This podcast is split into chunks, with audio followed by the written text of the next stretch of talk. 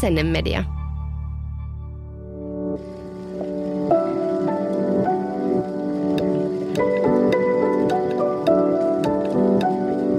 Aamukahvilla. Hei kaikki aamukahvin ystävät, tämä on Aamukahvilla, minä olen Henrikka ja tänään puhutaan muiden miellyttämisestä tai ehkä pikemminkin siitä, milloin se menee överiksi ja miten liioitellusta muiden miellyttämisestä voisi päästä eroon. Mä oon pitkään miettinyt, että mä haluaisin saada toimittaja, kirjailija, somenaama Laura Freemanin tänne mun kanssa studioon juttelemaan ja tänään se on tapahtunut. Ihanaa, että mun naama tuli mieleen sulle miellyttämisen tarpeesta, mutta se on kyllä ihan täydellinen aihe ja ihanaa, että mä oon saanut tulla tänne ja mä oon saanut tällaisen megakupin kahviakin eteeni. Jep. Jotenkin mä ajattelin, että saisit tähän ihan bueno valinta. Mä en tiedä miksi. Mulla on tosi vahvat fibat, että sullakin on ehkä tämän teeman kanssa ollut vähän taistelua. On. Tulit se tänne, tulit tänne vaan vieraaksi miellyttääksesi mua? En, mutta on totta, että yksi suuri osa mun elämästäni on myös se, että mä en pysty kieltäytymään miellyttämisen halussa mistään ja mä oon kaikenlaisissa oudoissa tilanteissa ja tapahtumissa se johdosta, mutta tämä ei ole yksi niistä. Tänne mä olisin ihan voinut tyyli maksaa tullakseni, mutta mä en ole maksanut siis tästä mitään. Sait kahvin. Kyllä. Hyvä kuulla, mutta tämä on, tää on siis niin jännä teema, kun toi sanakin on niin jotenkin outo ja musta tuntuu, että tämä on semmoinen tosi monia ihmisiä koskettava teema ja jotenkin sellainen kantava teema meidän yhteiskunnassa, mutta sitten kuitenkin mihin ei mun mielestä ihan kauhean usein paneuduta.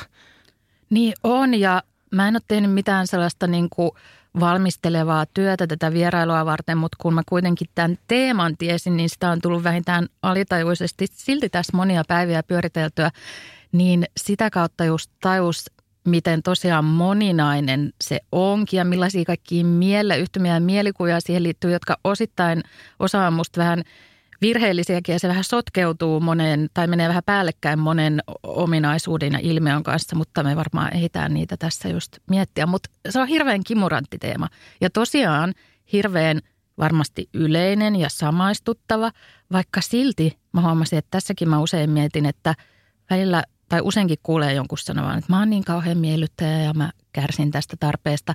Ja se on aina joku sellainen tyyppi, josta sä itse ajattelet, toi ei kyllä ikinä niin kuin yritä miellyttää ketään. Jotenkin se, miten, että me ei todellakaan sitä myöskään aina oikein aisteta muista päälle päin. Että se kuva voi olla aika monella itsestään, josta me ei yhtään ajateltaiskaan niin.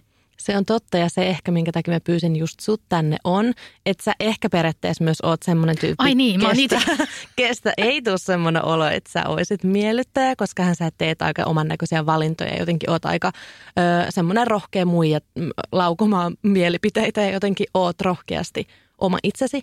Mutta sitten kun mä oon lukenut sun juttuja, niin sit mä oon ai säkin oot tässä leirissä.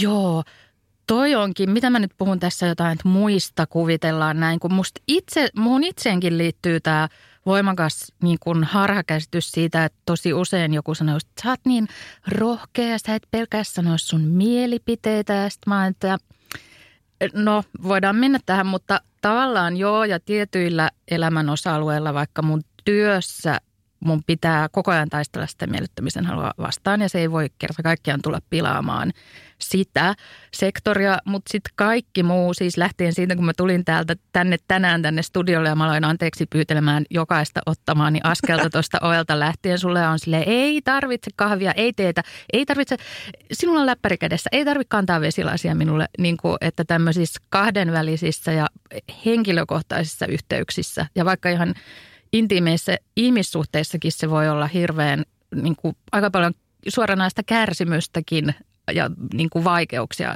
aiheuttava piirre. Että ihminen voi olla monia asioita yhtä aikaa. Niin ja ehkä helposti myös unohtaa, että joku työ minä tai työ siinä voi olla jotain kuitenkin vähän erilaista, kun ei sitä, mitä nyt onkaan rohkeus, ehkä vähän latteesana, mutta sitä ei välttämättä jotenkin jaksa välttämättä sit niin kuin joka elämän sektorille tuoda sitä rohkeutta tai olla aina rohkea, vaan sitten silleen antaudun itselleni ja oikeasti haluaisin, että kaikki rakastavat minua. Niin, koska toi hyväksynnän ja rakkauden ja, ja kaiken tällaisen äh, jano ja tarvehan siinä miellyttämisen tarpeessakin on ikään kuin keskiössä, niin aika harva meistä ihan immuuni sille on, että kun sit se miellyttämisen tarve tällaisena sanaparinahan nyt ehkä ekaksi tuo mieleen vähän silleen, että joku sille hyvin feikki, vilpillisesti on jotenkin mairea tai, tai jotenkin just se semmoinen feikkiys liittyy siihen, niin ei se, musta sitä ei kannata nähdä tämä hyppää jo aika pitkälle tässä keskustelussa suoraan, mutta tuli vaan mieleen, että se nähdään jotenkin sellaisena tosi äh, inhottavana tai ehkä jonain vastenmielisenäkin piirteenä, vaikka mun mielestä kannattaa aina heti tajuta, että se kyllä kertoo ihan sellaisesta inhimillisyydestä ja ihmisen, ei aina nyt ole mitenkään superhuono itsetunto, mutta semmoisesta epävarmuudesta, jota me varmaan kaikki podetaan enemmän tai vähemmän. Ehdottomasti ja sitä on niin monenlaista. Mm. Et mä mm. helposti ajattelen ehkä, että miellyttäjät on semmoisia lampaina toisten perässä kulkevia, jotenkin ilman mielipiteitä olevia nössyköitä. Kun ei ne kyllä ole. ei, ei niin. Äh, mutta ootko ollut aina miellyttäjä?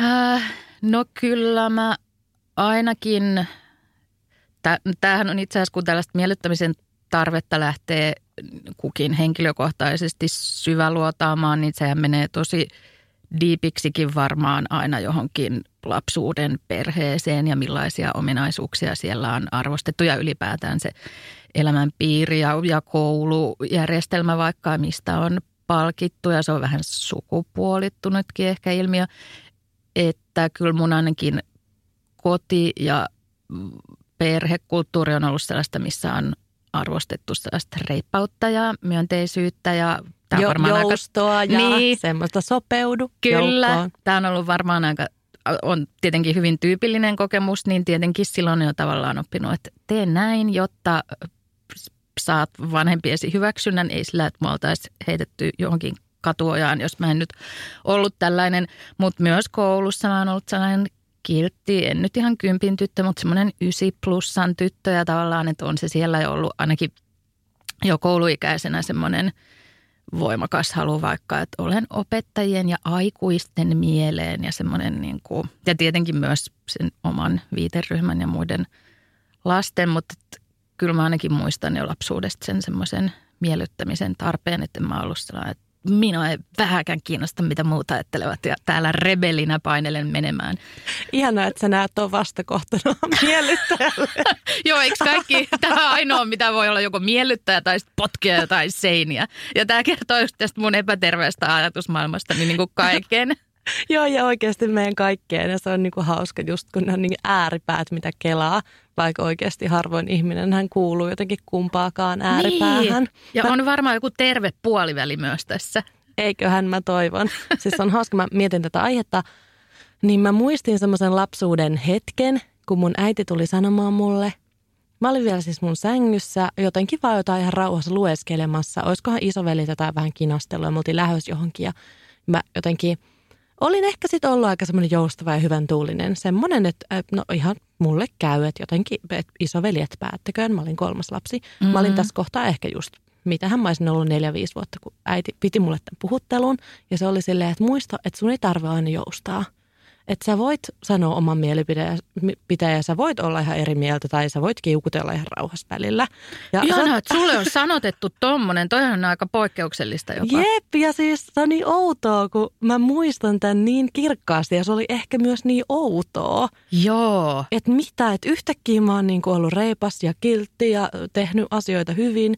Ja sitten tulee tämmöinen, sillä hetkonen. Mutta tästä täydet pisteet sun äidille, eikö niin? Ehdottomasti. Koska koska toi, että on saanut luvan olla jotain muuta, se voi olla ihan käänteen tekevää. No ei se ole selvästi suokaan pelastanut täysin tältä miellyttämiseltä, mutta, mutta äh, tosi tärkeää. Joo, ja sitten kyllä mä nyt oon ehkä huomannut, kun mä vaikka kävin läpi miellyttäjän tyyppipiirteitä ja muuta, niin ehkä mä en ole kuitenkaan niin miellyttäjä. En mulla... mäkään ajattele, että sä oot pahimman luokan ollenkaan. En, siis ehkä mä oon semmoinen valikoiva miellyttäjä. Ö, ja mä näen sen ehkä näin, että semmoisessa turvallisessa ympäristössä vähän niin kuin läheisten kanssa tai ihmisten kanssa, ketkä nyt tuntee mut ja tietää, niin mä en oikeastaan miellyttämisen halunne juuri ollenkaan. Tai et en koe, että mulla on mitään ongelmia asian suhteen. Ja toi on ihanaa, koska ainakin tietenkin jokainen meistä nyt varmasti, koska miellyttäminen joskus myös sotkeutuu sen kanssa, että kyllähän nyt pitää niin kuin, tai pärjää elämässä paremmin, jos on sille hyvät käytöstavat ja osaa niin kuin olla ystävällinen ihmisille ja ei potki seiniä. Esimerkiksi se just, muistakaa, älkää potkiko seiniä.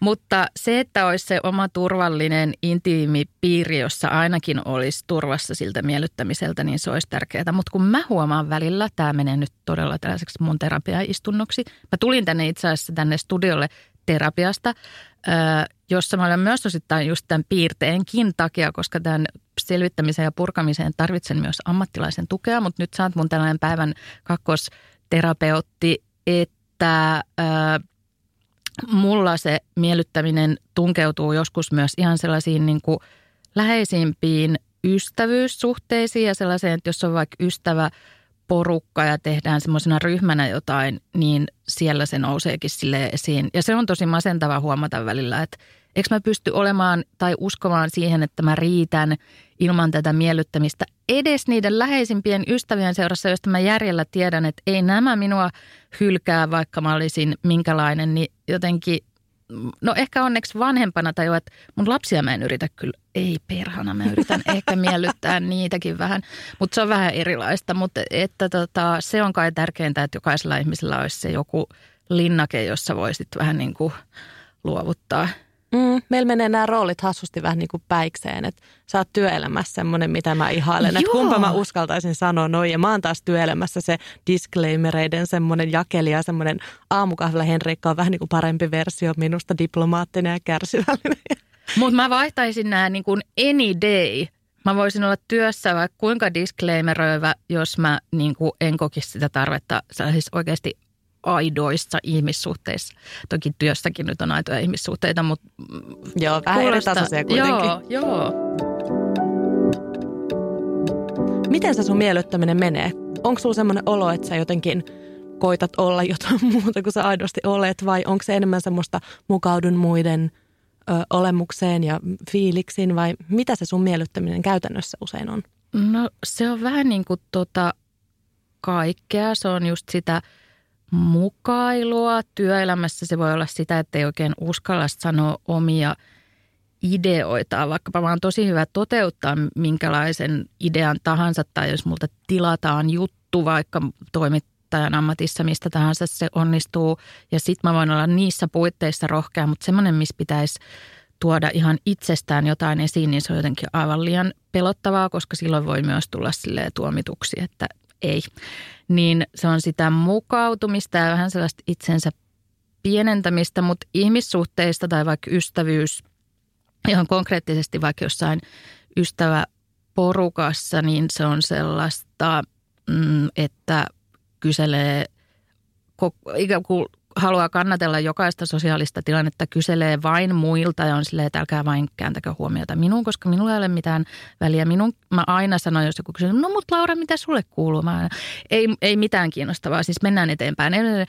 Että se on jotenkin hirveän vaikea ottaa niin kuin tilaa itselleen, koska ajattelee, että tämä kuuluu nyt muille ja en nyt vitsi pitkästyttää. Ja se on niin kuin todella surullista, eikä tämä ole nyt, että mä en koskaan ystävilleni sitten puhu mistään. Joskus se ikkuna sitten aukeaa ja sitten hän sieltä ryöpsähtää ihan kauheasti kaikkea, mutta tosi usein se menee siihen ikään kuin, että kääntää sitä valokeilaa vain muihin ihmisiin. Ja useinhan muut ihmiset myös tykkää siitä tosi paljon, koska sitten on silleen, ah, minusta kysellään, minusta ollaan kiinnostuneita. Ja se on ihan aitoa se kiinnostus, että ei se ole mitään niin kuin, että oh, oikeasti mä en jaksaisi kuunnella tätä, mutta mut se tota, on se myös sitä sellaista niin kuin huomion kiinnittämistä toisiin. Mutta se tekee sosiaalisista tilanteista tosi uuvuttavia, koska sitten niin kuin hukkaa täysin sen oman äänensä ja sitten menee vaan sellaiseen putkeen, jossa ne sosiaaliset kohtaamiset on sellaisia, ei nyt suorituksia niin, että niissä ei olisi mitään aitoutta tai rentoutta, mutta semmoisia, että jotenkin sulautuu niihin muihin ihmisiin tai toiseen ihmiseen ja sitten tulee sieltä aivan uupuneena ulos ja on silleen, että nyt mä saan olla yksin ja nyt mä niin kuin, että mitä mä haluankaan nyt oikeasti tehdä. Niin tollaisesta mä kärsin kyllä hyvin paljon. Toi on varmaan aika monelle kuitenkin tosi tuttua, mikä mm. on hupsua, koska yleensä ihmiset on just kiinnostuneita siitä, mitä ihminen aidosti on. Niin. Ja haluaisi nähdä sitä niin. autenttisuutta, mitä jotenkin muissa ei ole. Vaikka joo, toi on kyllä myös totta, että kyllähän myös semmoinen miellyttäjä voisit, miten sä sanois, äärimmilleen vietynä se voi olla myös niin kuin tosi hyvä esim. manipuloimaan, koska, koska niin kuin, sit sä luultavasti opit sosiaalisia taitoja huomaamaan, että kun ihmiset tykkää puhua itsestään ja jotenkin, jos sä oot tosi kiinnostunut muista, niin sit jotenkin pääsee ehkä myös semmoiselle manipulatiiviselle tasolle. Oot niin. hyvä manipuloimaan? No nyt kun mä mietin, niin kyllä mä varmaan olisin, jos mä haluaisin, jos mulla olisi tällainen tarkoitusperä. Ja sitten jotenkin se miellyttäminen, kyllä se sille sujuu tosi hyvin varmaan kaikilta, jotka sitä on tottunut tekemään lapsesta saakka, koska siitä saa kyllä myös ihan hirveästi hyvää palautetta. Silleen sunkaan on niin ihana olla ja kun me oltaisiin aina tunnettu. Ja no toisaalta se sekoittuu myös sellaiseen, että tämäkään ei ole vaan ainoastaan negatiivinen asia todellakaan, vaan sitten usein myös syntyy hyviä keskusteluja vaikka ihan ventovieraiden kanssa, koska sitten siihen tulee myös se mun tietynlainen rohkeus, että mä voin alkaa puhua jostain aivan intiimistäkin aiheesta jonkun ventovieraan kanssa saman tien.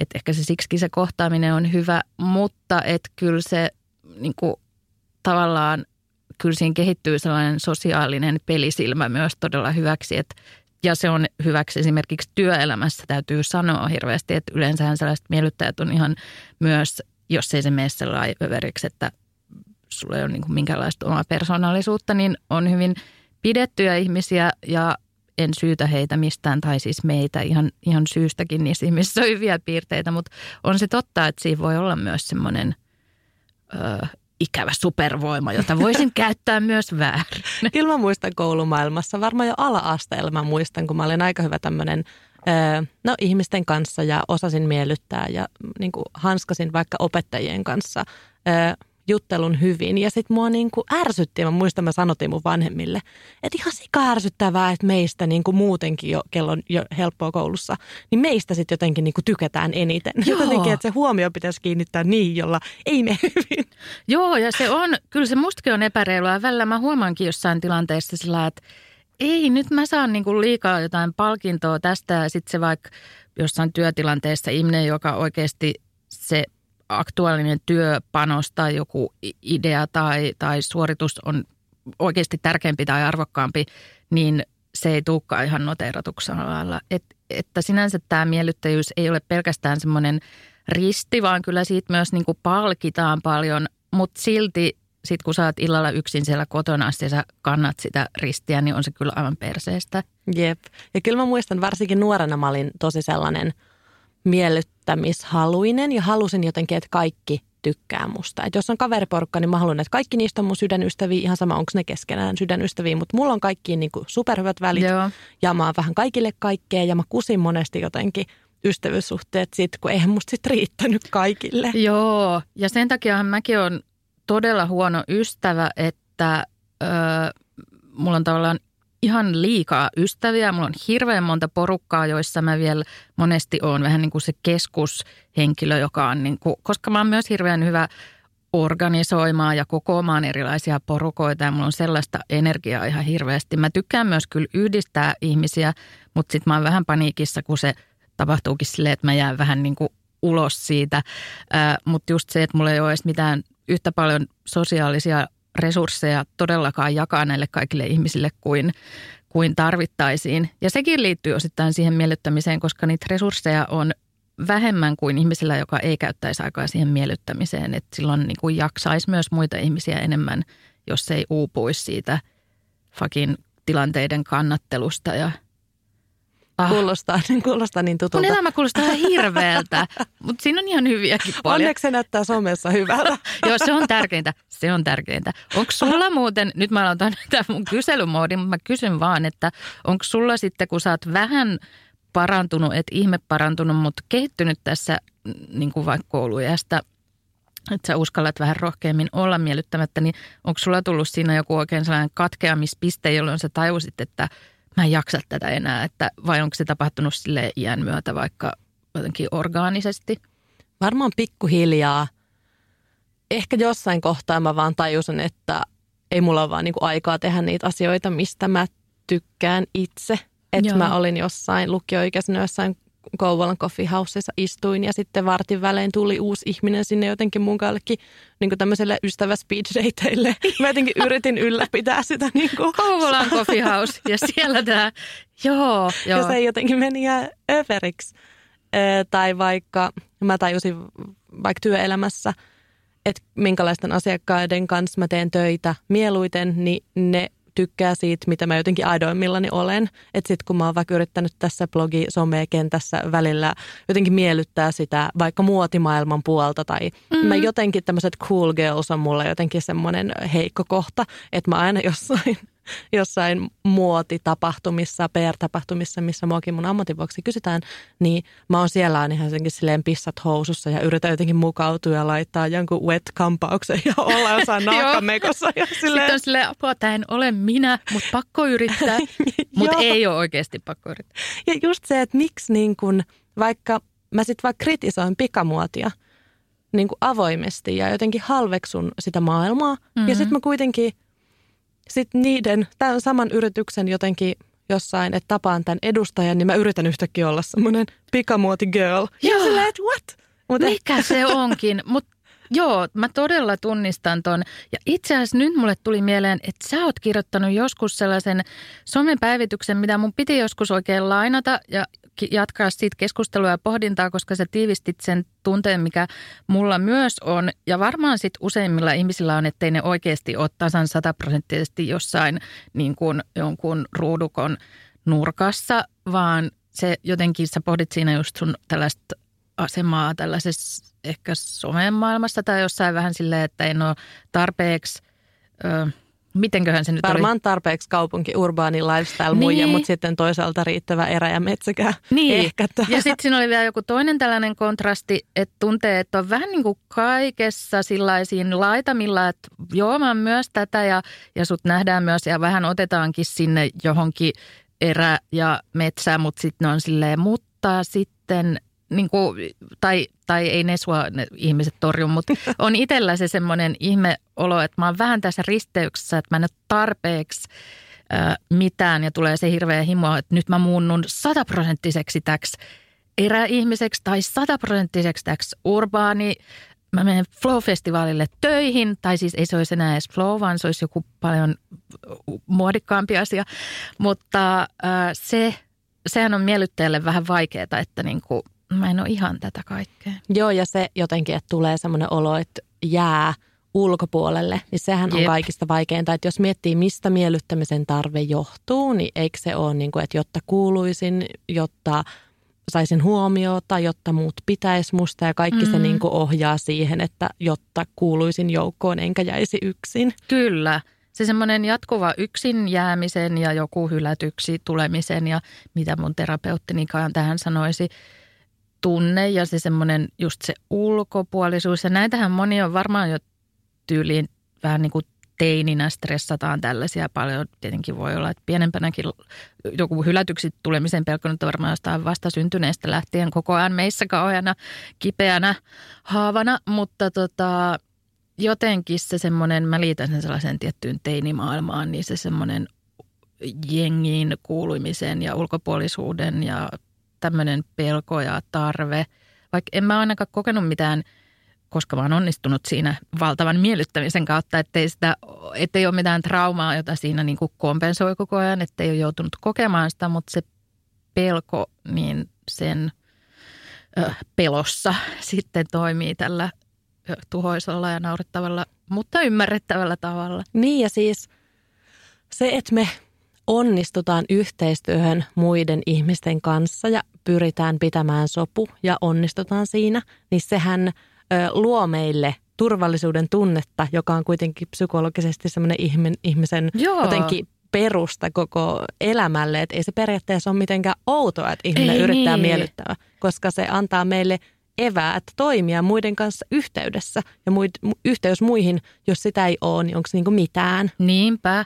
Sehän on just just siksi mä vähän niin kuin, tuntuu aina äh, inhottavalta, kun miellyttäjiä, se on nyt vähän jotenkin rumasti sanottu, niin kuin typistetty, että ihminen olisi vaan joku miellyttäjä, mutta sellaisia miellyttämistarpeisia ihmisiä kun musta se on niin ilmiselvää, että se on niin ymmärrettävää. Siis sehän on jotain aivan biologista ja evolutiivista, että matkimme toistemme ilmeitä ja mitä ikinä, jotta tulisimme hyväksytyksi ja kuuluisimme laumaan. Niin tämähän on vaan tällainen ihan jalostunut normaali muoto siitä, niin, niin se on aivan täysin ymmärrettävää. Ja joo, siksi joo. se on myös vähän niin kuin tietenkin ihan hyväksyttävää, mutta se on niin, se on siinä ongelmansa. On, ja sit, sehän juontaa juurensa jotenkin niin pitkälle, että ei se liity mihinkään someen tai niin. mihinkään tällaiseen aikaan.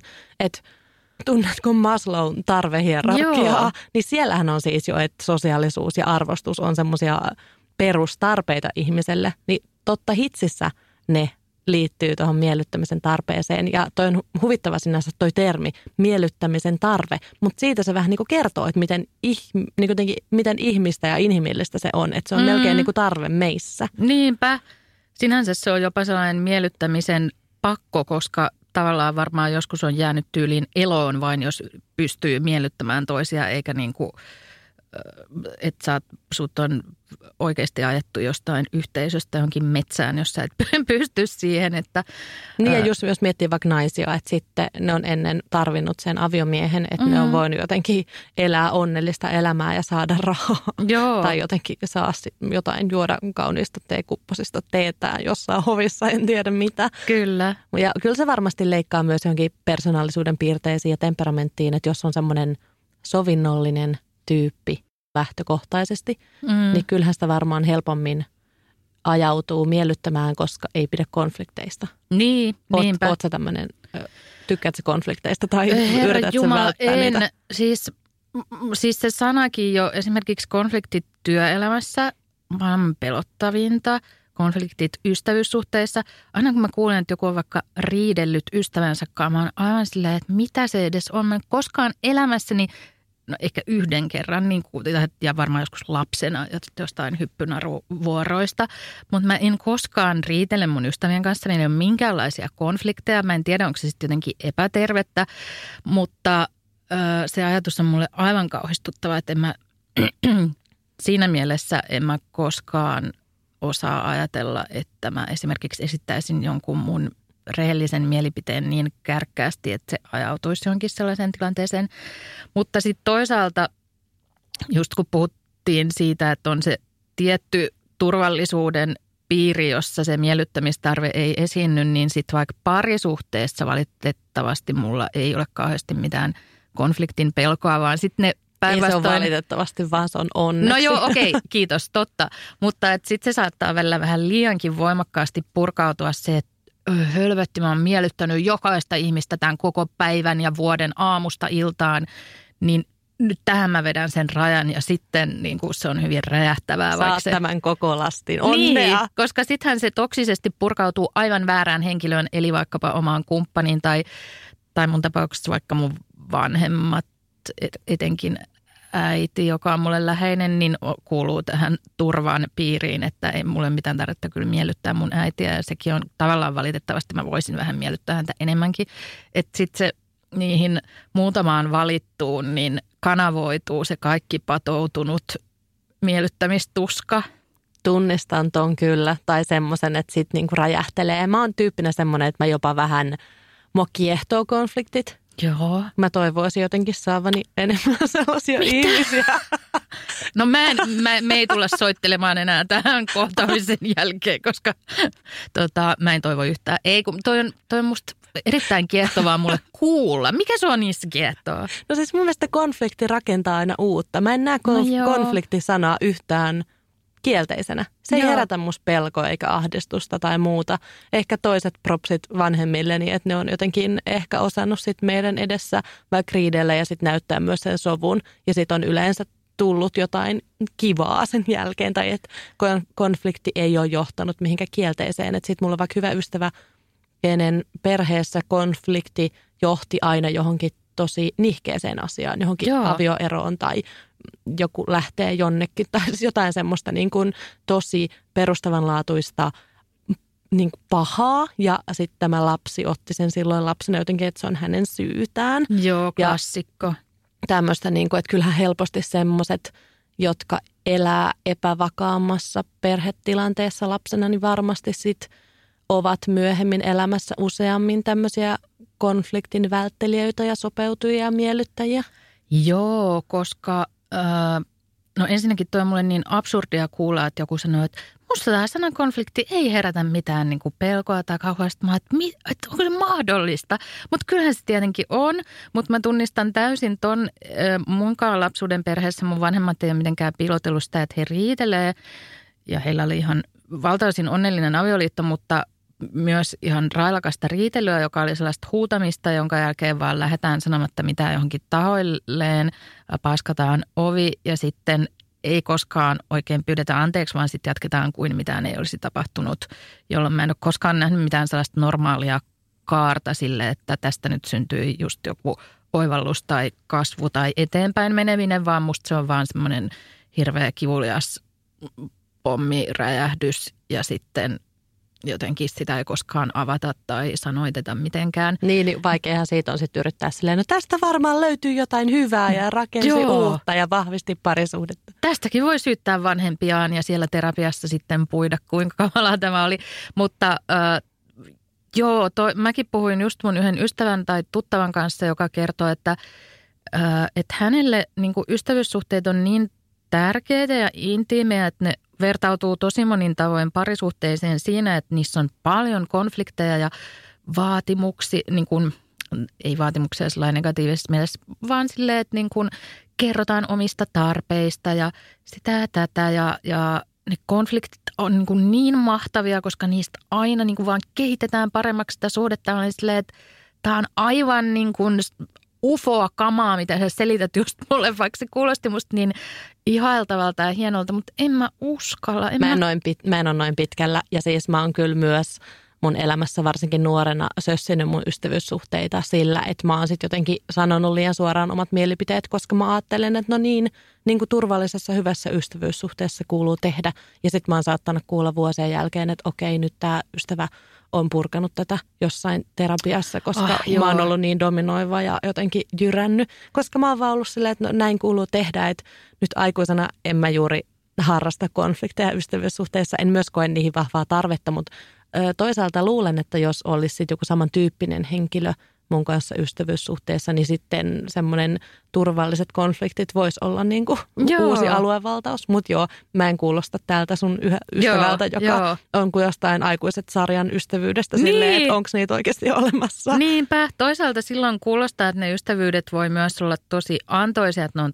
ei mitenkään symbioottisia, mutta superläheisiä. Ja mulla taas on enemmän, siis on tosi läheisiä ystäviä, mutta jotenkin on jo ehkä tosin olen hänen kanssa kyllä silleen kymmenen vuotta vanhempikin, että mä oon 42 muistaakseni ja mä oon perheellinen ja mun ystävistäkin valtaosa on, että se on jo vähän sellaista, ei sellaista symbioottista, näemme joka päivä tyyppistä, niin tiuhaa fyysistä näkemistä ja muuta, niin vaikea olisi nähdäkään, että meillä olisi nyt aikaa tai resursseja kehittää jotain suuria konflikteja keskenämme, mutta – Varmasti siinäkin olisi siis puolensa. Ja mä en haluaisi pelätä sitä sanaa kyllä niin paljon. Mm, no ehkä jos puhutaan konflikteista jostain, jossain Ukrainassa, no niin joo. se herättää toki musta myös negatiivisia niin. fiiliksiä. Mutta mun mielestä konfliktisana ei. En mä tiedä, mitä joku Wikipedia sanoisi asiasta, mutta mun mielestä se on niin kuin neutraali sana lähtökohtaisesti. Niin on, sehän on eri kuin joku riita tai, tai muu, että sehän on vaan – Entä konflikti parisuhteessa? Mutta mun mielestä riitakin on ihan hyvä. Ai niin, okei, okay, siis, siitäkin voi. Tai riitely on niin vähän silleen turhaa, kun siinä ei tule ratkaisua, Joo. mutta riita on ihan hyvä. Okei. Okay. Tai niin kuin jotenkin... Mä todella en ymmärrä sua. Kuulostaa siltä, että meillä ehkä niin miellyttämisen halut, ne juurisyyt saattaa olla vähän erilaiset. Tai en mä tiedä, mä löydän itse – itseni siitä, että mä oon niin vaativa itselleni ja myös valitettavasti muille. Ja se on mulle ankea suuri tunnelukko mun elämässä, että sen takia mä jotenkin pyrin myös miellyttämään, koska mä jotenkin haluan kaikesta kaiken ja itsestäni jotenkin kaiken. Että kaikki, tiedätkö, sä joskus laitoit somessa, että sä halusit nuorena, että kaikki pojat ihastuu suhun ja kaikki tytöt on sulle kateellisia. Joo. Niin mä olin just se mimmi, joka Sama. oli mikä on ihan hirveetä. Niin ja sitä, sitä ei tule koskaan täyttämään sitä vaatimusta, vaikka sä sitä vaatisit ja suorittaisit joka ikinen päivä aamustiltaan, että Mutta voit kyllä suorittaa sitä henkihieveriin saakka, Joo. kuten varmasti molemmat tiedämme. Jep, mutta onneksi siitä jotenkin saa itsensä kiinni ja onneksi Niin. niitä asioita voi niinku tiedostaa ja tunnistaa oman hirveytensä. Joo, Mutta mulla se miellyttäminen lähtee ehdottomasti sieltä niinku vaativuudesta tai se on sen miellyttämisen pohja. Joo, on mullakin kyllä. Mä oon tuon terapian kautta, mä oon aina ollut silleen, että mitä tämä on tämä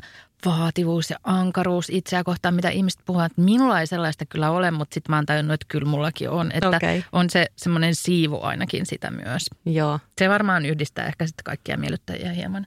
ehkä. Enemmän tai vähemmän. Joo, en tiedä. Musta tuntuu, onko oikeasti maailmassa ketään, kuka ei ole miellyttäjä. Niin, Tai naisissa ehkä ainakaan. niin, se on varmaan myös aika sukupuolittunutta, mutta on mulla joitain sellaisia tuttavia, joista mä ajattelen, että toi ei kyllä todellakaan niin kuin pyri miellyttämään ketään, se on absurdia. Itse asiassa just kun mä sanoin, että mulla ei ole ollut mitään konfliktia kenenkään ystävän kanssa, eikä tämäkään ollut konflikti, mutta tällainen yksi mun ystävä kerran sanoi mulle, mikä tuli aivan puskista ja mä muistan, että mä olin niin totaalisen järkyttynyt siitä, että kukaan ei ollut oikeastaan koskaan ääneen sanonut mulle tästä mun miellyttämispiirteistä mitään pahaa tai negatiivista, mutta hän on sellainen hyvin suorapuheinen henkilö, ehkä vähän sillain neuroepätyypillinenkin, että hänellä on vähän erilainen filteri ja tyyli puhua kuin semmoisella miellyttämistarpeisella ihmisellä, niin hän sanoi mulle joskus, kun me oltiin sellaisessa yhteisellä semmoisella harrastuskurssilla, jossa oli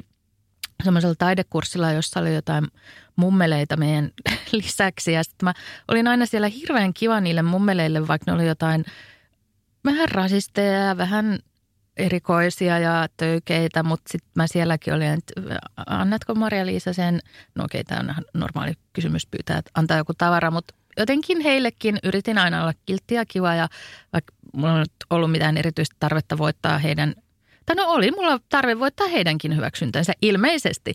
Niin sitten tämä ystävä vaan sanoi mulle kerran sen kurssikerran jälkeen jotain. Siis ei kyllä yhtään miettinyt sitä, olisiko se sanonut jopa näin, että sä oot kyllä niin, se on jotenkin hassua, kun sä oot niin teennäinen. ja sitten mä olin silleen, että anteeksi mitä? No kun sä niille mummeleillekin siellä sä vaan niinku puhut tosi silleen kiltisti ja kivasti koko ajan ja, ja sä niinku kaikille ihmisille puhut sillä lailla. Ja sitten mä olin silleen, että no well excuse me, että se on niinku nimeltään hyvät käytöstävät ja musta se on ihan kiva, että voi puhua jokaiselle ihan ystävällisesti, mutta kyllä se silleen osuu johonkin tosi kipeään paikkaan, vaikka mä just en haluaisi ajatella, että se on teennäisyyttä, mutta onhan siinä joskus varmaan joku sellainenkin niin kuin ripaus, mutta silloin mä muistan, että mä olin aivan järkyttynyt, mutta miellyttämishaluissani en voinut alkaa raivota hänelle siinä mitään, vaan jotenkin passiivis-aggressiivisesti vaan nielin sen. Ihan uskomatonta. Niin. Uskomaton lause. Mutta toi on kyllä myös paha ja pitää olla sun puolella tässä. Että se, että on kaikille Niin. mukava, niin sehän ei tarkoita, että on miellyttäjä. Niin, toi on musta, voitaisiko te, voisiko se nyt sanoa sen kuulijoille vielä kerran, koska musta se on niin. Joo, miellyttäminen ei todellakaan ole aina pahasta. Niin. Tai tätä käytetään vähän niin kuin väärin. Musta tuntuu, että on mennyt niin yli jotenkin silleen, olemme omia itseämme ja saamme miettiä itseämme, Jep. vaan jotenkin semmoinen minäkeskeisyys, että tätä käytetään vähän semmoisena tekosyynä esimerkiksi laiskuudelle. Mm. Tiedätkö niitä tyyppejä, jotka vähän niin kuin aina luultavasti peruu kaikki sun näkemiset? Joo. Jotenkin viime tippaan ne on silleen, että hei mun pitää nyt kuunnella itseäni. Joo, Ja ei silleen, sun pidä. Joo. Sä voit kuunnella myös muita. Joo, ja just se, että okei, sä oot mukavuudenhaluinen tyyppi ja semilaiska, mutta että joskus pitää toisen ihmisen tähden venyä, joustaa, olla niin kuin kiva ystävä. Mut, Ei voi aina kuunnella sitä omaa jotain hedonistista ääntä, joka haluaa makaa kotona ja syödä pizzaa. Mutta sitten mä alan miettiin, että ehkä toi ihminen, joka sanoo sen, on just se minä, joka yrittää harjoitella jotain omien rajojen vetämistä, joka on mulle myös todella, todella vaikeaa, koska miellyttäminen.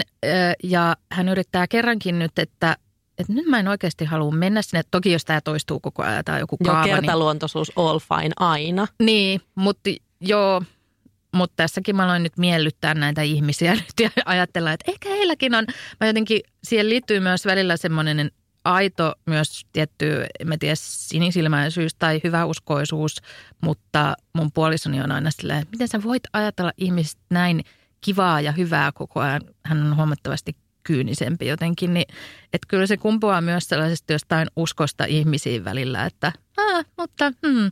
Joo, ja luultavasti nämä ihmiset ei mitenkään pahoja, vaan ne on niin. luultavasti miellyttäjiä, jotka lupautuu liian helposti, Joo. eikä tajua omia rajojaan siinä, kun se joku kysyy, että hei nähdäänkö, joo nähdään, mulla on just kalenterissa tyhjää, joo. ja sitten ne peruu. Ja se on ihan super persuksesta olla se, jolla on ollut se kalenterissa ja pitää siitä kiinni. Joo, ja tuossa tulee just siihen, että kyllähän se miellyttäjyys on myös tosi epäkohteliasta välillä, tai se johtaa tuommoiseen, että se on niin itsekästä ja se tekee myös mahdottomaksi muille vähän niin kuin, tai sitä voi käyttää myös sellaisena suojana, että sitten ikään kuin kukaan ei voi koskaan pahoittaa mieltään mistään, mitä sä teet, koska sulla on se joku ihme rooli siinä olevinaan, niin äh, joo, toi on kyllä, toi on myös yksi puoli tässä. Joo, siinä on niin kuin kaksi puolta. Just se, että sitä voi niin kuin ajatella, että jos et ikinä miellytä ketään, niin luultavasti hän on törkeä ja voi käyttää sitten vaan hyväksi tämmöistä, että no minä en miellytä ketään. Niin, ja sitten niin. on se seiniä potkiva nuija. Mm. Tai sitten jos on semmoinen, että miellyttää aina kaikkia, niin luultavasti se sun vaikka ystävä ei oikein koskaan voi tietää, että koska suhu voi niinku luottaa, että sä niin. oikeasti paikalle tai mitä sä oot oikeasti edes mieltä. Toi on totta, että sinänsä äh, kyllähän ihmiset myös arvostaa, ja mäkin arvostan ihmisiä, jotka uskaltaa olla rehellisiä niin kuin, ja suorapuheisia sille lempeästi ja hyvien käytöstapojen rajoissa.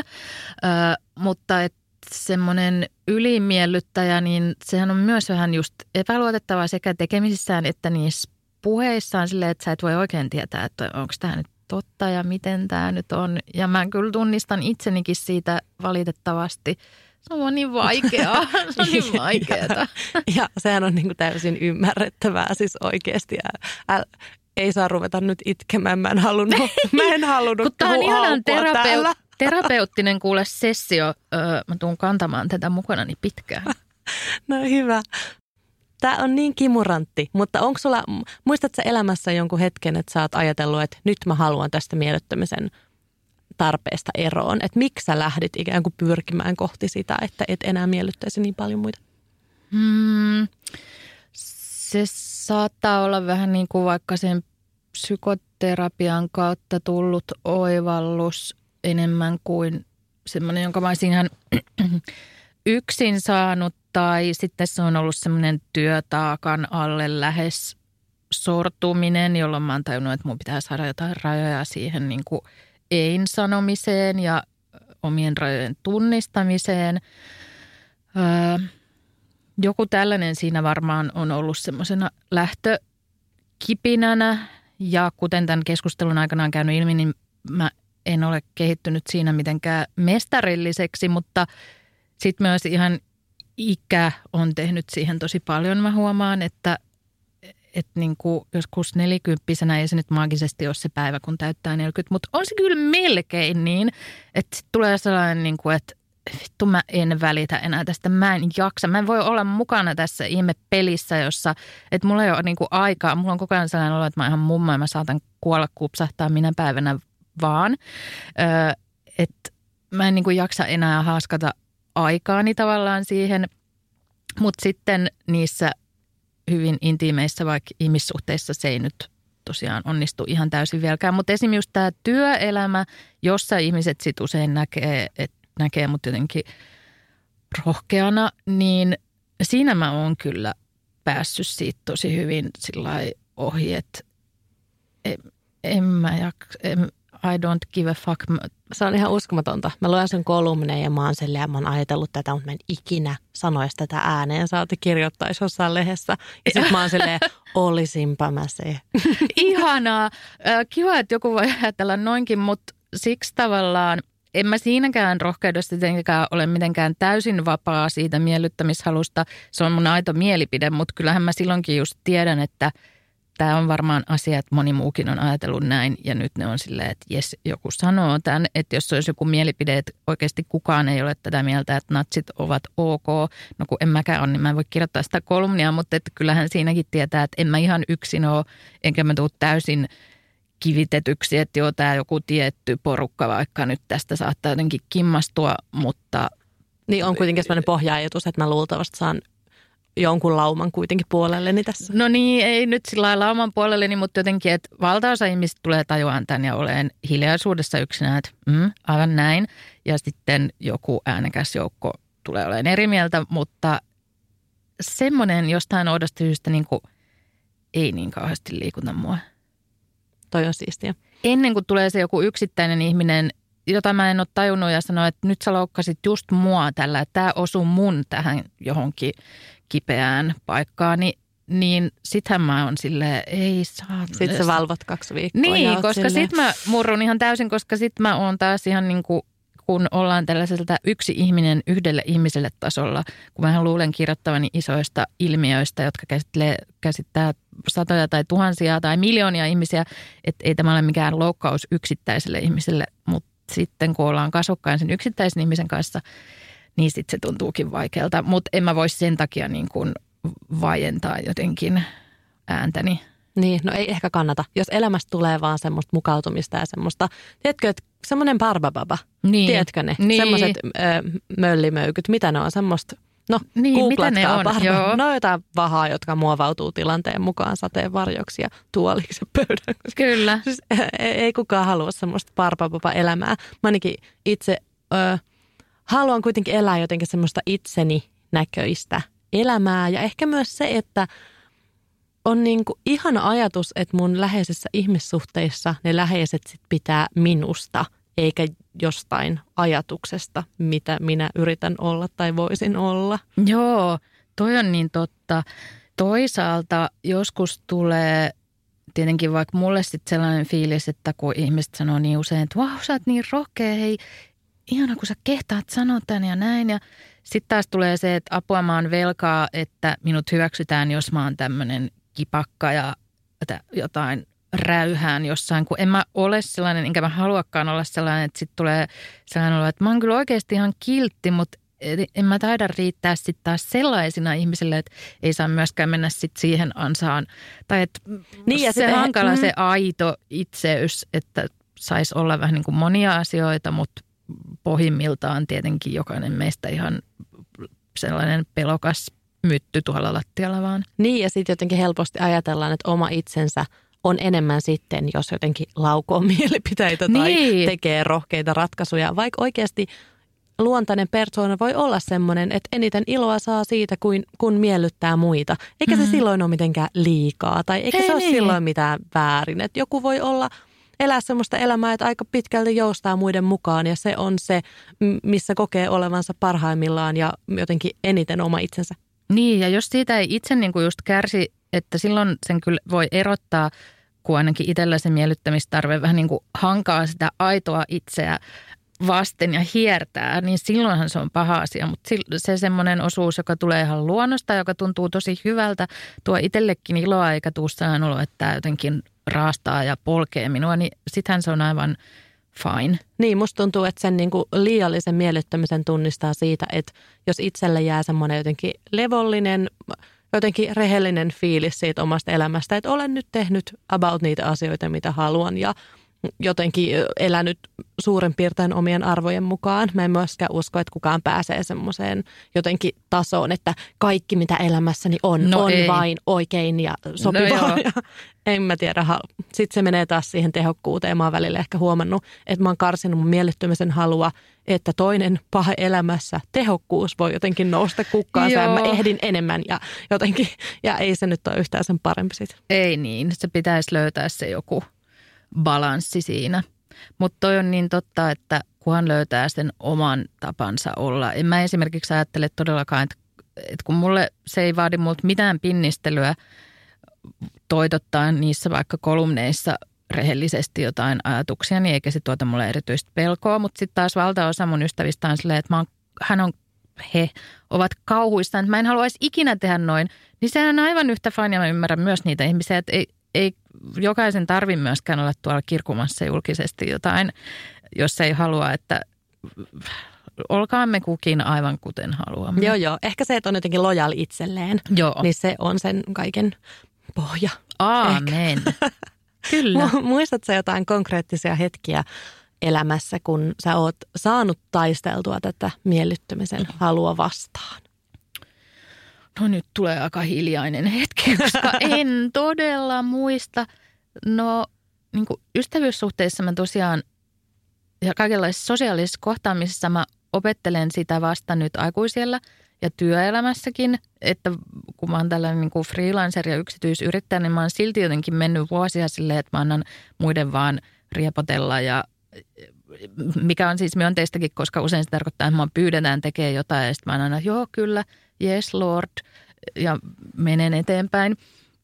Niin sellaiset, että on alkanut oppia sellaista kieltäytymistä ja tajunnut, että kukaan ei vihaa minua eikä, eivätkä kaikki hylkää minua, jos teen näin. Öö, ystävyyssuhteissa semmoinen, että mä sanoin, että mä en joku ehdottaa jotain, mitä mä en halua vaikka tehdä, niin tämä kuulostaa niin yksinkertaiselta, mutta mä ennen en olisi pystynyt sanoa tyyliin, että voitaisiko tehdä jotain muuta? Tai että mä en, mä oon vaikka sellainen, että mä jaksan ihmisiä silleen muutaman tunnin, mutta vaikka sellaiset loputtomat yökylävierailut on mulle tosi ahdistavia, koska mä oon niin erakkomainen introvertti, niin jotenkin, että mä hallitsen mun omaa aikaa ja vedän sellaisia rajoja.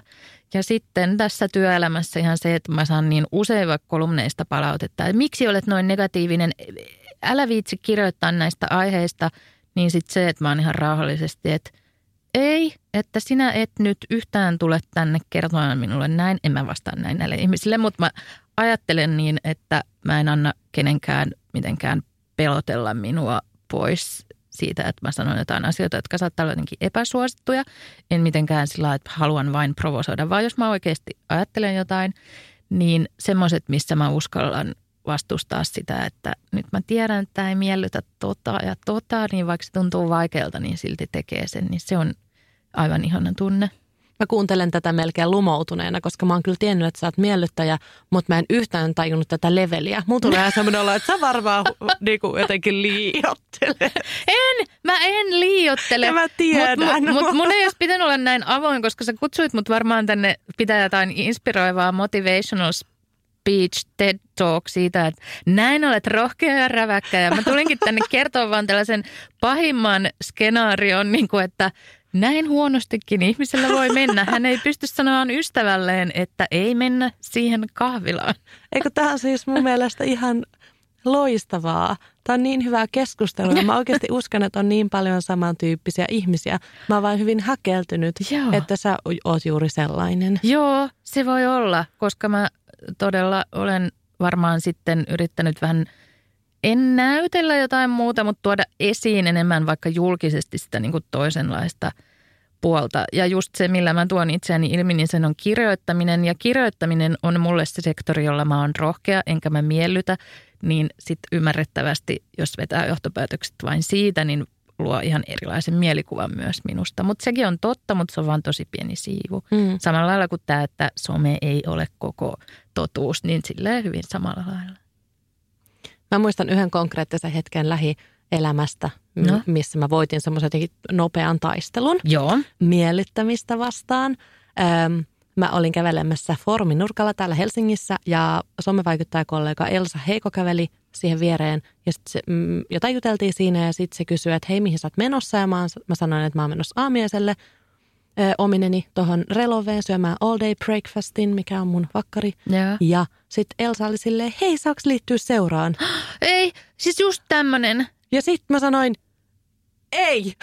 Eikä, sä oot mun idol. Siis oikeesti.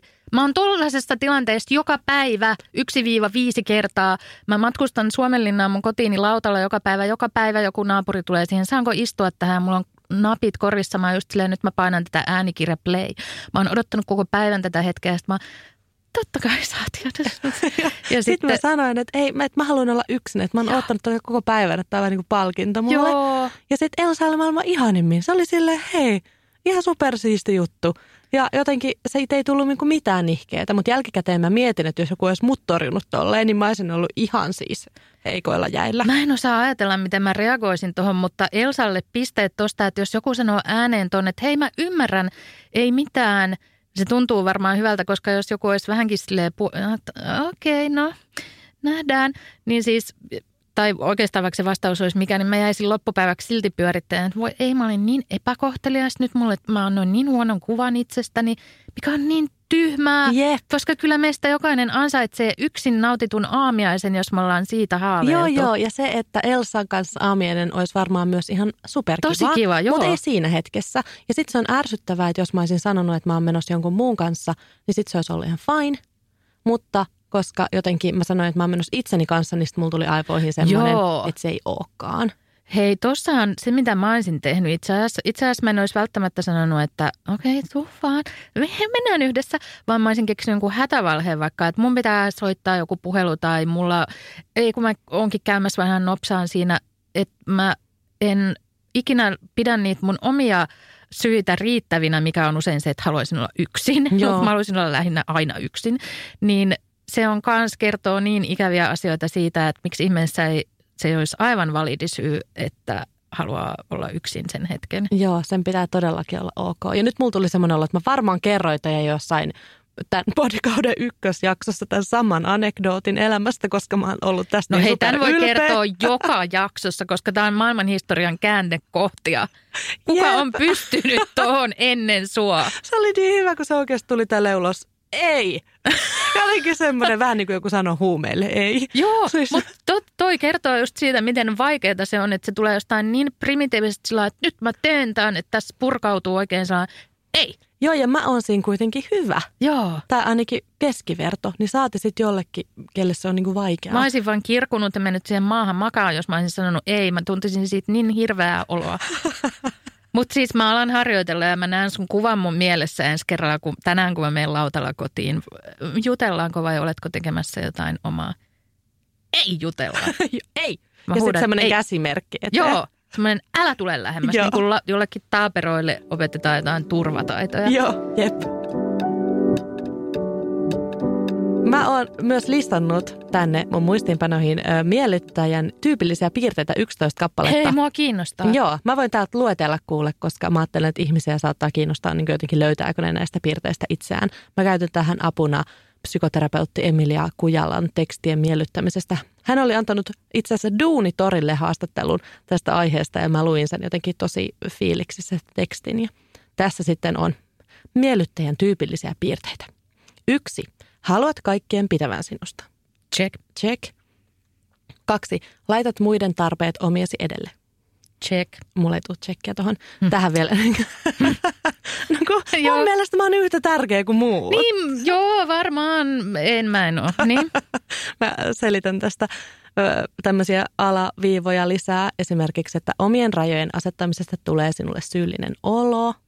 Mm, Huolehdit itsestäsi ja jaksamisestasi vain, jos siihen jää aikaa. mm. Uskot, että tunteesi, tarpeesi, ideasi ja mielipiteesi eivät ole yhtä tärkeitä kuin toisten. Jep. Ehkä ei, ettei ilmaise omia tunteita ja tarpeita, mutta ei välttämättä myöskään tunnista niitä. Joo, se on usein, toi on hyvä tarkennus. Joo. Että niitähän ei, niin kuin, sehän on aika helppoa, jos tietäisi tosi eksaktisti, että mitä, mitä haluaa. Mutta sehän usein liittyy ehkä miellyttäjiin, että ei myöskään ehkä sitten niin kuin ihan tiedäkään. Niin ne on haudattu niin syvälle, kun ei niille ollut mitään tilaa, että ei niitä oikein edes näe enää sen paskakasan alta. Joo. Ja sitten usein myös työelämässä on vaikea tuoda tavoitteita esiin tai esimerkiksi palkankorotuksen pyytäminen on ihan mahdotonta. Never done that. Oot, ah, okei, okay, mä olisin just kysynyt, ootko pyytänyt Ö, palkankorotusta? No, mulla on tämä, että kun tämä kirjoittaminen on tämä mun rohkeussone, niin kirjoittamalla mä oon joskus ilmaissut jotain niin kuin mailitse jotain vaikeita asioita, joista sanotaan, että nämä ehdottomasti pitäisi kasvokkain kertoa. Ei tule koskaan tapahtumaan, joten silleen mä oon saattanut sanoa, että nyt olen jo neljä vuotta kirjoittanut tätä kolumnia samalla palkalla. Että, aah. ja hirveät disclaimerit siihen. Aurinkoa päivääsi, olet ihana. Hmm, Jep.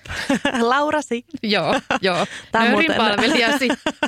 Tähän on muuten hyvä vinkki se, että no esimerkiksi kirjoittaminen on hyvä, mutta jos haluaa harjoitella tämmöistä niin kuin päin naamaa sanomista tai No. kas- kasvatusten sanomista, niin mä oon esimerkiksi aloittanut yhdessä työsuhteessa kerran ja mulle sanottiin silloin, että kun sulle annetaan sun palkkatoive, niin mutustele sitä ja sano, että palaat, se oli hyvä, ettei sitä tarvitse välttämättä hökästä Joo. siinä, vaan siihen, että sä voit ottaa aikalisän ja palata myöhemmin.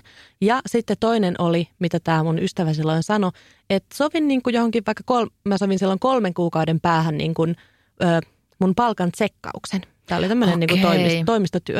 Ja sitten kolmen kuukauden päästä mä olin jo niin kuin tutustunut niin ihmisiin ja olin kerännyt vähän tietoa, että mitä mä siellä teen ja muuta. Ja sitten oli niin kuin jo kalenterissa valmiiksi aika nopea tämmöinen niin tsekki. Ja siellä mä sitten pyysin heti niin kuin palkankorotusta, koska se ei vähän niin kuin ollut palkankorotus, vaan se oli silleen, että alkupalkan tarkistaminen. Niin, tarkistus, toi on hyvä. No Jep. nostettiinko sitä? Nostettiin viidellä huntilla kuussa. Ei vitsi, ja toi on tosi merkittävä summakin. Joo, toi, nämä tällaiset palkkioneuvottelut, niissäkin se tällä viikolla, vaikka multa pyydettiin tarjousta yhteen isoon projektiin. Mä laitoin siitä aivan järkeellisen summan, en mitään törkeää, mutta sellaisen sen työmäärää vastaavan korkean summan. Ja nyt kun mä en ole saanut siihen parin päivän vastausta, niin mä haluaisin koko ajan laittaa, tiedätkö, sinne perään, että anteeksi, ottakaa vaan pari tonnia pois siitä. Ei missään nimessä, tuli vähän sanottua nyt liikaa. Että se semmoinen niin paniikki siitä, että ny- nyt tämä tähän kaatu, he pahoittivat mielensä nyt tästä törkeydestä. Joo, mä kuulin myös semmoisen vinkin, että aina jos antaa tarjouksen, niin sit se on oikealla kohdalla, jos se vähän nolottaa. Niin, joo, joo. No mua nolotti kyllä, joo. Mutta kohta kolme, et, Jep. o- et osaa sanoa ei. mm-hmm. Se on aika klassista ja just, että helposti se kyllä lipsahtaa ja myöhemmin kadut ja tulee morkkis ja ehkä kollegat käyttää se on semmoisena nakkilaarina, koska no sä oot helppo nakkilaari ja et ehkä osaa sanoa pomolle ei. Ja käytännössä siis saatat antaa ihmisten käyttävä, käyttää sinua hyväkseen. Joo. Neljä, tarvitset jatkuvasti vahvistusta toisilta, kaipaat muiden tunnustusta, et ehkä koe tulleesi nähdyksi ja kuulluksi. Kaipaat kiitosta, mutta ehkä sun läheiset tai työkaverit tai ketkä tahansa ei ehkä taju kiittää sua, koska ne on niin tottuneita, että se oot niin kuin, mitä sinä aina olet. Mm, toi on varmaan, mutta en varmaan osaa itsekään siinä niin kuin, kiittää tarpeeksi aina Mm, muita. jep. Joo. Femma, sorrut selittelyyn ja anteeksi pyyntöön. Aina. Ja ehkä koet syyllisyyttä myös siitä, jos et onnistu vastaamaan ihmisten odotuksiin ja koet tarvetta selitellä ja pyydellä anteeksi, jos et voi esim. nähdä ja ehkä myös anteeksi pyyntele, vaikka ei olisi oikein mitään syytäkään. Vähän silleen mm. just in case, jos vaikka on tullut joku väärinymmärrys Joo. ja hei, voidaanko, semmoinen vähän niin kuin kirkossa on kerran viikossa sunnuntaisin Jumalan palvelusta, ei monta kertaa nyt onkaan, mutta sitten siellä on se synnin tunnustus ja mä oon aina tykännyt siitä, kun se on vähän semmoinen, kaikki pyyhitään pois, jotenkin semmoinen Joo. rituaali. Niin ehkä toi anteeksi pyyntely on myös vähän semmoinen, ja myös kaikki muut, mitä en ole tajunnut pyytää. Joo, siihen niin kuin kaikki, mitä mahdollisesti millä tavoilla olenkaan loukannut tai jättänyt tekemättä tai tunnistan täysin. Jep. Kuusi, välttelet konflikteja. Tästä onkin puhuttu paljon. Joo. Ja yleensä myös niin, että yrittää ehkä myös järjestää muiden elämää niin, ettei muidenkaan elämässä olisi niinku konflikteja, koska se pelko ja kärsimys ja muu on niin ahdistava itselleen Joo. kohdata. Joo. Seiska, välttelet päätöksentekoa, eli ehkä oot se kaikki käy tyyppi, et halua olla hankala, et halua nostaa ongelmia esiin. Kasi, odotat itseltäsi täydellisyyttä. Tähän liittyy vahvasti tämä vaativuus ja ehkä se, että on herkkä kritiikille ja et soimaa itseään epäonnistumisista.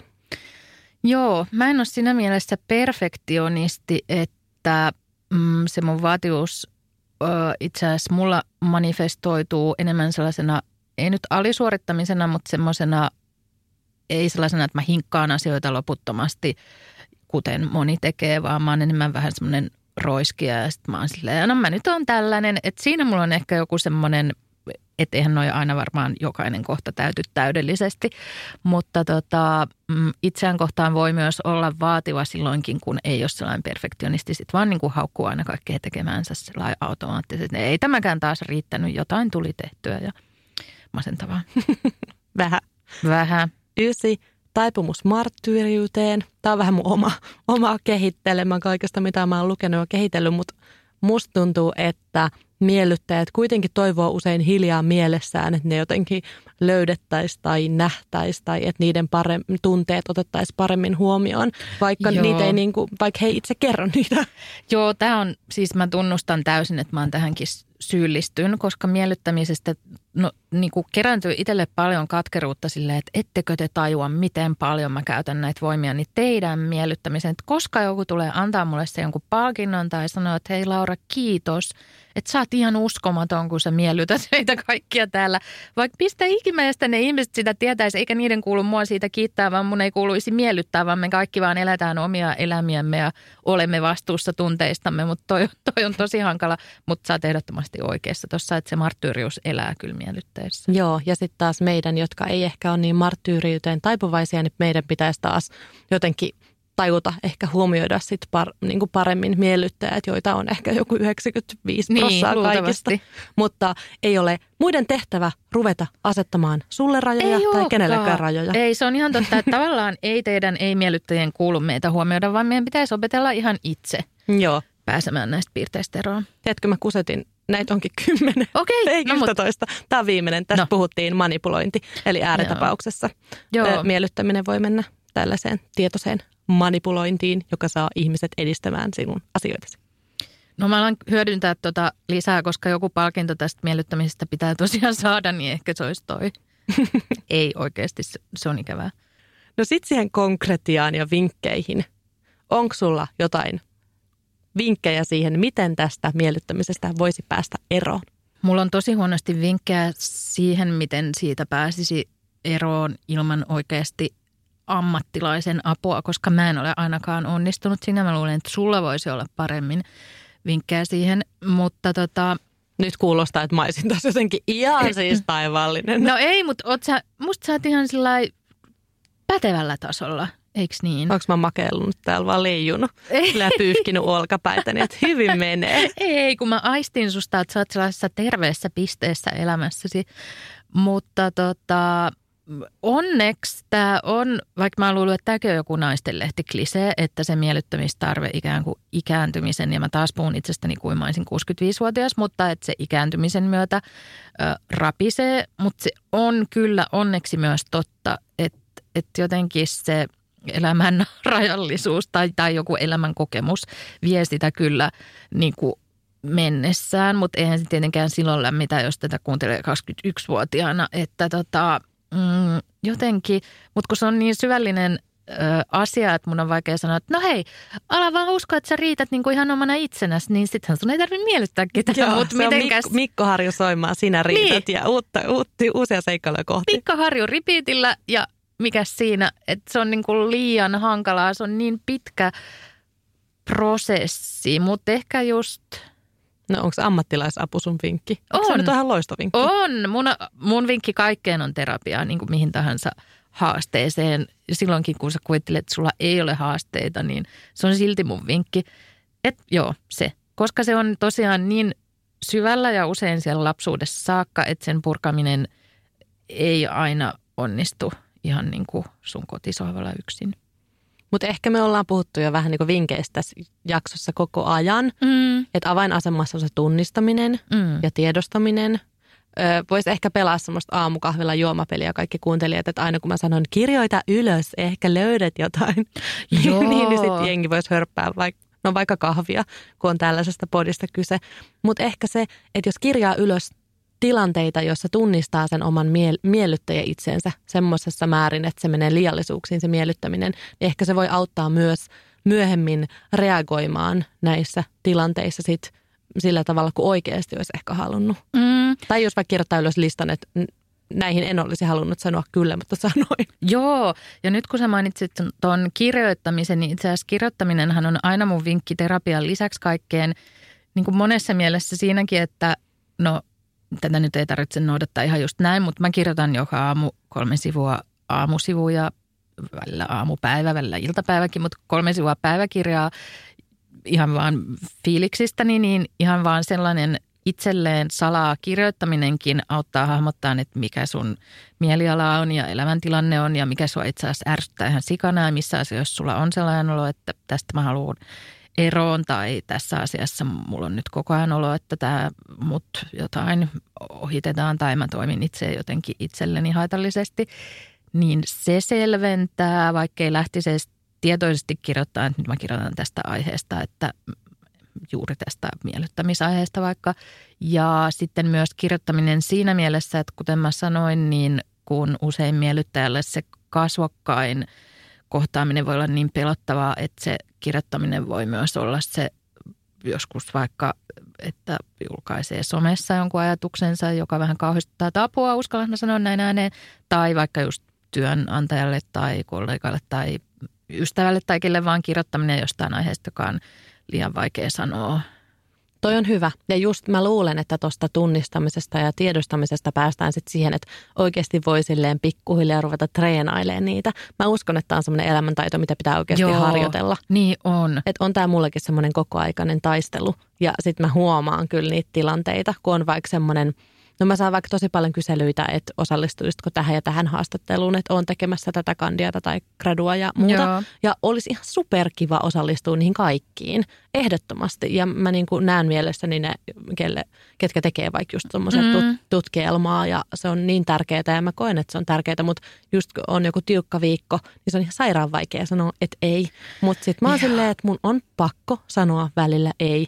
Ja ehkä tähän liittyy, että on pakko oppia jotenkin olemaan sellainen, että kaikki ei aina susta tykkää, mutta esimerkiksi jos sä sanot, että ei, en osallistu tähän haastatteluun, niin se ei tarkoita, että se ihminen ei tykkäisi niin. minusta ihmisenä. Joo, mutta mulla on toi samaan tulee paljon tällaisia pyyntöjä, joka ei ole niin kuin ikään kuin työtehtävä, eli se tavallaan vie vain aikaani ja mä autan siinä jotain muuta ihmistä ja sitten mä ajattelen, että minun pitää auttaa kaikkia. Minun, minun velvollisuuteni on osallistua näihin kaikkiin Joten mä sanon niille kaikille joo siinä, missä sä osaat kieltäytyä, mutta sitten mä saatan just miellyttäjämäisesti vähän yrittää ghostata ja feidata niitä, koska mä tiedän, että vittu, en mä oikeasti ehdi tekemään tätä asiaa.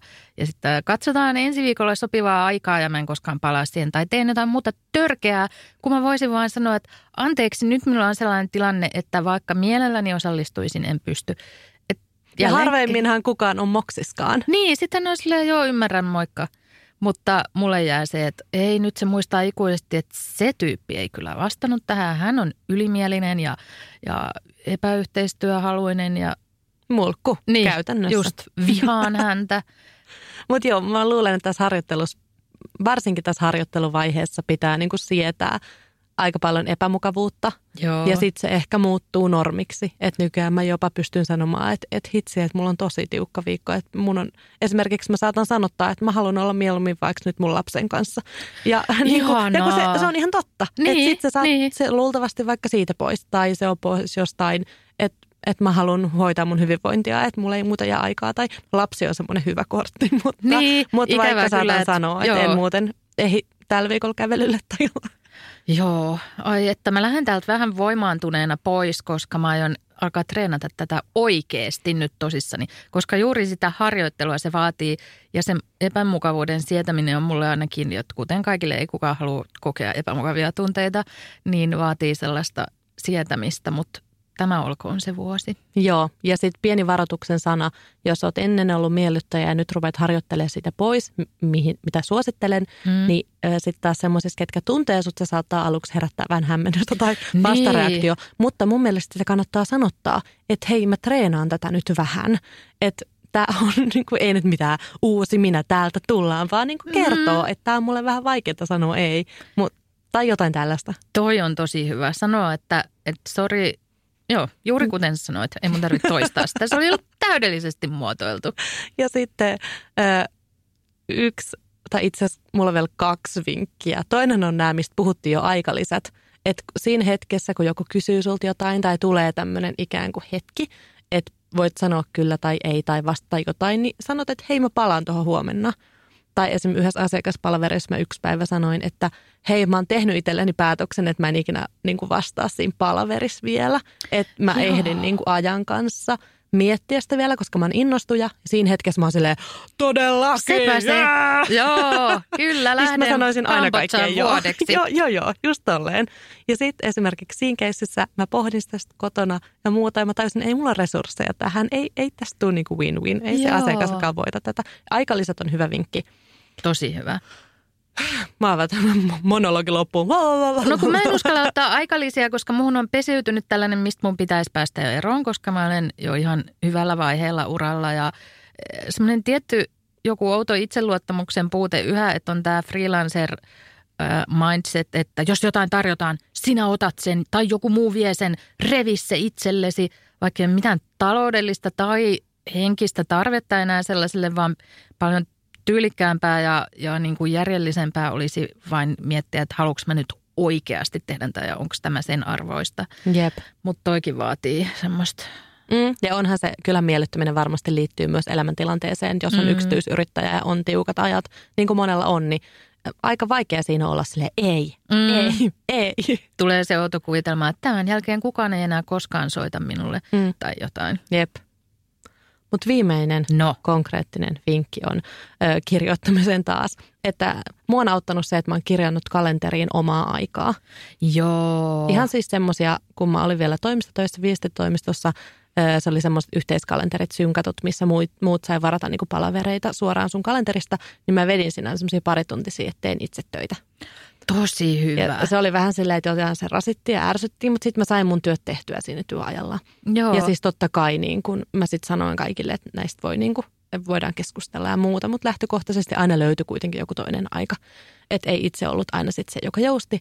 Ja sitten myös mä teen tätä mun omaan henkkoht-kalenteriin. Että mä oon silleen, tänään olet lähdössä yöjunalla Lappiin, älä ota tähän mitään, koska muuten stressaannut. Joo, joo.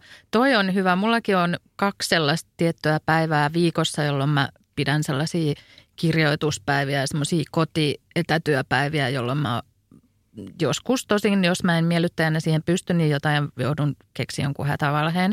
Mutta joskus myös sanon, että haluan tämän päivän pitää niin kuin olla kotona niin, että voin Teamsissa tavata, mutta että mä en halua lähteä fyysisesti liikkumaan sieltä mihinkään, niin tuommoinen, että varaa semmoisia tyhjiä slotteja, niin on kyllä todella tärkeää. Mä luulen, että aika moni myös itse tunnistaa itsensä tuosta hätävalheista. Mm. Ja myöskin pitäisi varmaan muistaa, että eihän sitä oikeasti ole kellekään tilivelvollinen. Ei, tai ehkä niin. hyvin harvalle ihmiselle on niin. tilivelvollinen kertomaan omista jutuista. Tyyliin omalle perheelleen ja siinäpä se. Jos niille. Niin, niin. Herra Jumala, ei. Kiitos Laura, tämä oli mun mielestä ihan superkiva. Tämä oli ihanaa. Tämä oli siis todella tällainen niin kuin yllättävä terapiaisesti. Kiitos. Sä oot ihan huippu. Mä ihailen sua kovasti. Kiitos samoin. Ää, missä kaikkialla sun juttuja voi seurata? Öö, missäs? Mä menen taas sanoa, ei sillä niin väliä. Puhutaan vaikka sinusta tähän. No, öö, somessa voi seurata mua vaikka mun Instassa tarkoitan, en ole, mä oon siis tosiaan tällainen mummeli, mä missään TikTokissa vaikkapa. Laura Freeman Instassa ja siellä mä aina huutelen kaikista mun vaikka printtimediajutuista ja muista töistä ja Radio Helsingissä teen iltapäivää kolme päivää viikossa, niin siellä höpisen marttyyrinä menemään. Mahtavaa. Oli ihanat juttelut. Ja kiitos kuuntelijat, kun kuuntelitte. Ehkä siellä on toisiakin marttyyreitä tai seinänpotkijoita linjoilla. I feel you. Mä käytän nyt tilaisuuden hyväksi ja tällaisella aasinsillalla kyselen, että, että jos haluatte miellyttää mua, niin saa, saa, käydä antaa, saa käydä antaa Spotifyssa niitä tähtiarvioita ja Apple-podcasteissa voi kirjoittaa niitä sanallisiakin arvioita. Siis mä oikeasti seuraan niitä ihan tosi fanaattisesti ja mulla oli semmoinen heikko hetki, kun mä katsoin, että Spotifyssa mä – mun tähtiarvio aamukahvilla pod, huom, mun tähtiarvo, Joo, eli aamukahvilla podcastin, aamukahvilla podcastin tähtiarvio oli tippunut 4,6, 4,7. Ja mä olin se, Järkyttävä. Minua ei rakasteta. Joo, just. Mutta ö, mä yritän myöskin muistaa, että mun ihmisarvo ei ole niistä tähdistä kiinni, mutta, mutta käy, käykää silti. Ja käyn heti antaa viisi tähteä kaikkialla. Loistavaa. Ja saa myös tägäillä meitä someen aamukahvilla ja Laura Freeman, eli Laura Friman. Oikein hyvää viikkoa ja elämää ja mitäliä kaikkea. Eläkää itsenne näköistä elämää. Heippa! Heippa!